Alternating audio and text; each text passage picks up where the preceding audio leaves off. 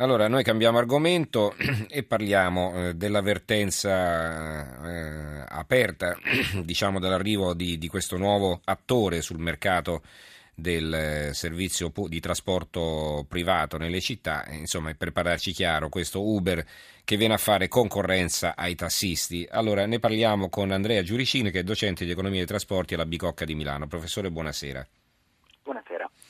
Allora, eh, prima do lettura di un eh, paio di titoli su questo argomento, mi è arrivata la stampa, a Torino c'è stata una eh, grande manifestazione, tassisti contro Uber, pronti a bloccare anche l'Expo, Torino, 1500 in piazza, sale la protesta dei tassisti contro Uber, eh, alcuni di loro hanno dato l'assalto alla sede dell'autorità dei trasporti, minacciando appunto di bloccare l'Expo. Ne dà conto anche ehm, con un, eh, un richiamo in prima pagina del secolo XIX. I tassisti sfidano anche l'autority, bloccheremo l'Expo di Milano e 1500 a Torino. Allora, intanto vogliamo spiegare, professore, che cos'è Uber e come è entrata nel nostro mercato e qual è il motivo di tutte queste polemiche. Prego. Beh, innanzitutto Uber è un servizio innovativo che nasce dallo sviluppo tecnologico eh, Uber ha, approfitta, comunque utilizza questo sviluppo tecnologico grazie agli smartphone perché tramite un'app è possibile diciamo, prenotare un servizio di auto eh, simile al trasporto dei taxi. Quindi a questo punto i taxi si vedono un nuovo concorrente nato dalla tecnologia. È chiaro che questo, questo, questo, questo servizio metta paura ai taxi nel momento in cui i taxi non, non, hanno sviluppato la loro piattaforma tecnologica e di fatto quindi si trovano in forte difficoltà. Uber tuttavia è eh, davvero uno sviluppo tecnologico mondiale, globale, è valutato diversi miliardi di dollari, eh, diversi miliardi di dollari ed è ben difficile che si possa tornare indietro. Quindi la lotta dei tassisti sembra quasi un luttismo tecnologico, cioè andare un po' come Don Chisciotte contro i mulini a vento è un po' difficile che possa portare da qualche parte. Oh, ecco, loro però obiettano i tassisti che eh, mentre loro sono in possesso di licenze, chi eh, offre questo servizio Uber può essere chiunque che usa la propria auto e comincia a dare passaggi a pagamento alle persone in sostanza, no? Quindi diciamo questo mercato viene distorto. Eh, eh, cioè come se io mi mettessi a fare, adesso si parlerà anche delle farmacie, ne parleremo noi nei prossimi giorni, come se mi mettessi a fare il farmacista senza avere la licenza, quindi non è la parafarmacia dove c'è un altro laureato in farmacia che vende gli stessi prodotti, no. E ci sono io che mi sveglio la mattina e mi invento di fare il farmacista, eh, non si può fare questo, no? Però bisogna distinguere fra Uber e quello che è il servizio Uber Pop. Uber in realtà eh, non utilizza tutte le automobili, cioè non è chiunque voglia può utilizzare la propria automobile, quello è il servizio Uber Pop. Il servizio Uber utilizza di fatto il servizio noleggio, noleggio auto con conducente, quindi di fatto sono regolati anche loro e, eh, di fatto hanno eh, delle licenze anche loro. Ben diverso è il discorso chiaramente per Uber Pop dove ognuno può eh, praticamente mettere a disposizione la propria auto e condividere diciamo, eh, parte delle spese eh, per quanto riguarda un determinato servizio di trasporto. È chiaro che condividere parte delle spese è difficile poi da regolare, bisogna regolare bene affinché eh, si arrivi a un punto di equilibrio, però la stessa antitrust in Italia si è già pronunciata per dire comunque Uber è un avanzamento tecnologico, eh, è giusto che venga regolato, però non è giusto che venga diciamo, chiuso. Mm-hmm. Ecco, però in altri paesi ci sono stati interventi in questa direzione, no? A Berlino eh, mi pare sia stato vietato il lavoro il, il, eh, a Uber di operare, così anche in altre città europee. Allora, che cosa sta succedendo? Perché? Beh, eh, indubbiamente anche la Spagna, ad esempio, è stato bloccato di fatto il servizio Uber. Eh, di fatto eh, c'è una forte pressione dei tassisti, so, soprattutto verso le amministrazioni comunali. Le amministrazioni comunali sono di solito quelle che regolano un po' il trasporto, diciamo, eh, pubblico eh, o privato comunque nelle città e quindi hanno una, forze, una, una fortissima uh, mh, forza eh, eh, queste mh, le associazioni di tassisti di fatto è stato bloccato in diverse città europee. Bisogna dire che eh, comunque il servizio ormai è globale, cioè eh, di solito è molte volte proprio, soprattutto l'Europa che tende a bloccare queste innovazioni tecnologiche e forse proprio per questo si vede anche come vecchio continente, cosiddetto vecchio continente. Eh, è chiaro che non è facile, non è facile trovare il punto di equilibrio, ma comunque è difficile dire blocchiamo del tutto questo servizio eh, perché va contro una determinata cate- categoria. Uh-huh. Eh, non è facile, non è assolutamente facile. Allora abbiamo una telefonata, professore, ascoltiamo Enzo da Milano, buonasera. Sì, buonasera, Prego. mi scuso per l'emozione la prima volta. Eh, sì, io sono un tassista, chiamo da Milano, sto lavorando adesso. Sì. Eh, io penso che le cose dette non siano assolutamente così, insomma, non siano, non siano chiare. Eh, Uber è un servizio illegale, specialmente Uber Pop è un servizio illegale. Noi vogliamo solamente chiarezza, mm, vogliamo lavorare con le regole che abbiamo anche noi.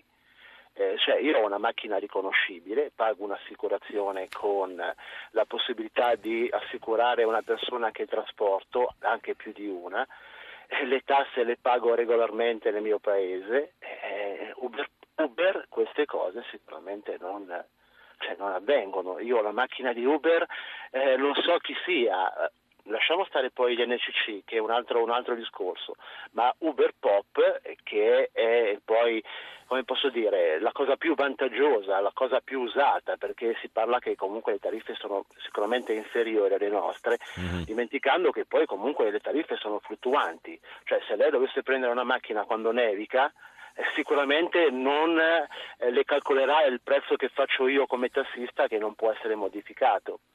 Eh, sicuramente una corsa le costerà sicuramente di più.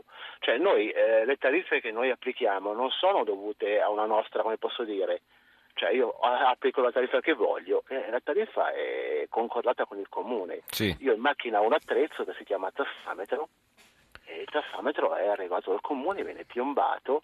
Senta, lei che è tassista, immagino avrà viaggiato anche nel resto d'Europa, no? Allora perché per esempio, che ne so, eh, se, se, lei capita a Barcellona o a Madrid la sera, vede tutte queste lucette verdi, la, le strade sono piene, sembra che ci siano più taxi che automobili.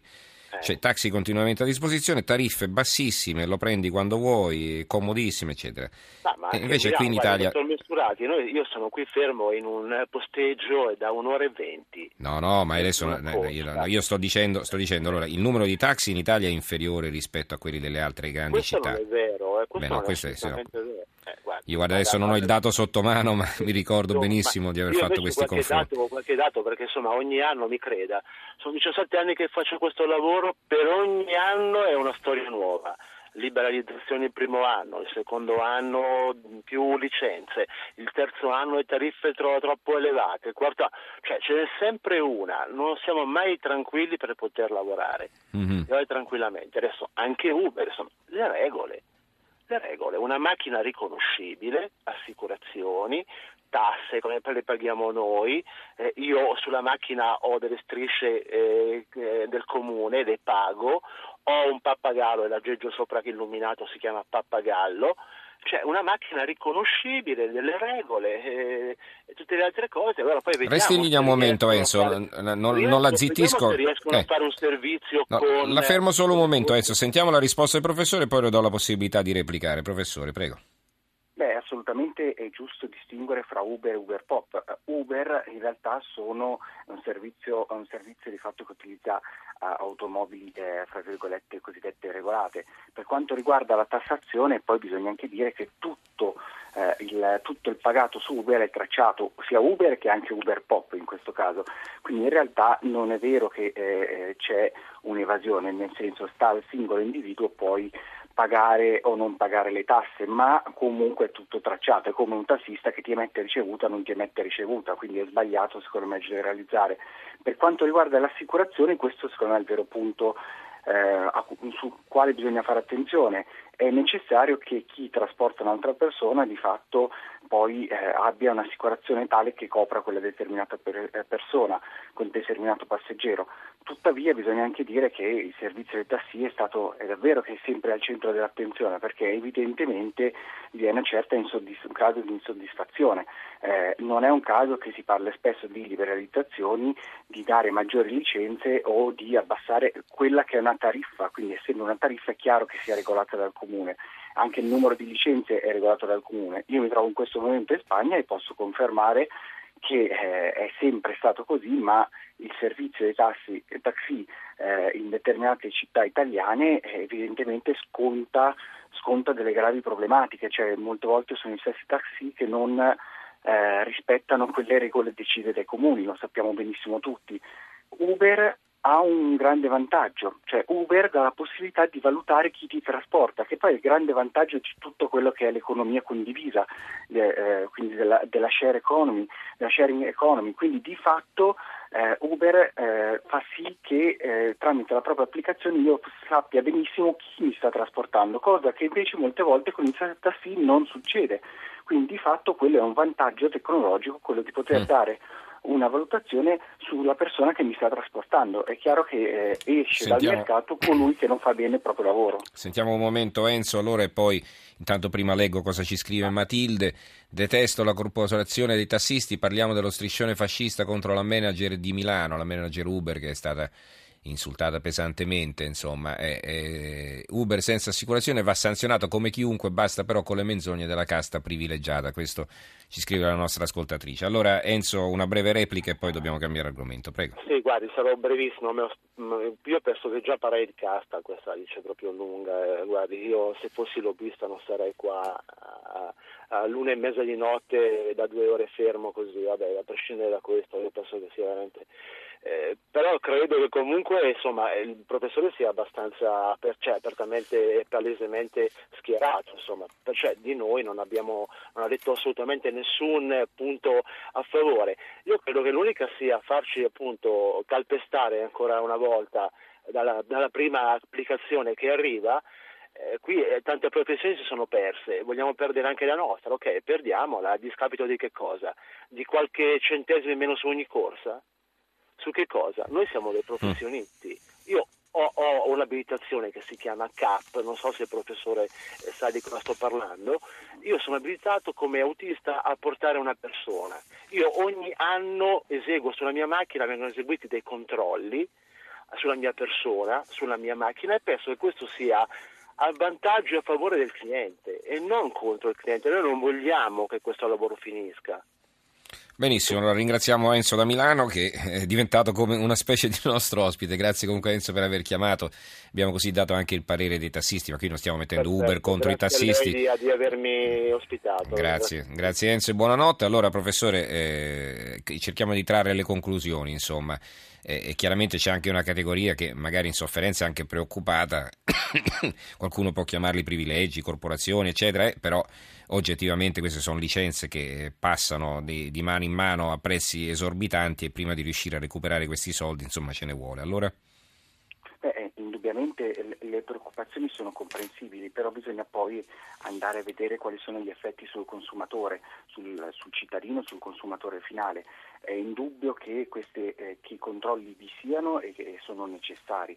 Tuttavia diciamo, eh, arriva, la, arriva, una concorrenza così forte eh, da Uber, ma Uber è solo, è solo, una marca, ce ne sono tante altre che stanno nascendo, che sono cresciute.